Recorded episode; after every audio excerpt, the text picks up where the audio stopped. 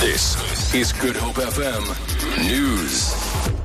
Good morning. Students Financial Aid Scheme NSFAS says it plans to fund 100 and rather 405,000 students this year alone. Students at several universities in Gauteng have vowed to intensify their campaign for free education. Yesterday, the registration process was interrupted at Wits University, while at the University of Johannesburg, students attempted to block access to Kingsway campus.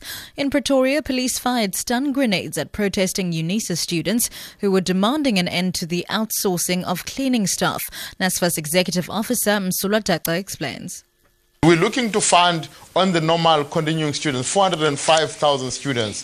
But again, with the additional funding that has been made available by the president, there is 71,000 students that will be paying historic debt for and will be funding additional uh, of those students into 2016 because there's also been money that has been made available to fund those students who are continuing into 2016.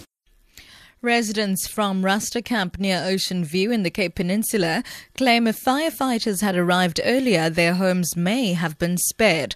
At least 20 informal structures were gutted and 80 people displaced after a raging vegetation fire spread to the area yesterday. Cindy Achilles reports. Asher Daniel says he has lost everything, including his son's school clothes and a bakkie belonging to his uncle.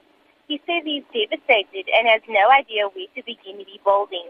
Daniels and many other residents from Rasta Camp were affected when a vegetation fire spread to the area yesterday.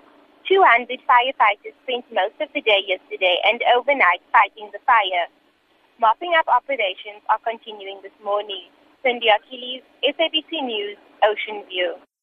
An awards ceremony will today be held at Western Cape Premier Helen Zille's Leeuwenhof re- residence to celebrate the achievements by schools and candidates in the 2015 National Senior Certificate Examinations. The province achieved the highest pass rate in the country with 84.7%. South Africa's top achiever for 2015, Andrew Tucker, is also from the South African College School in Cape Town.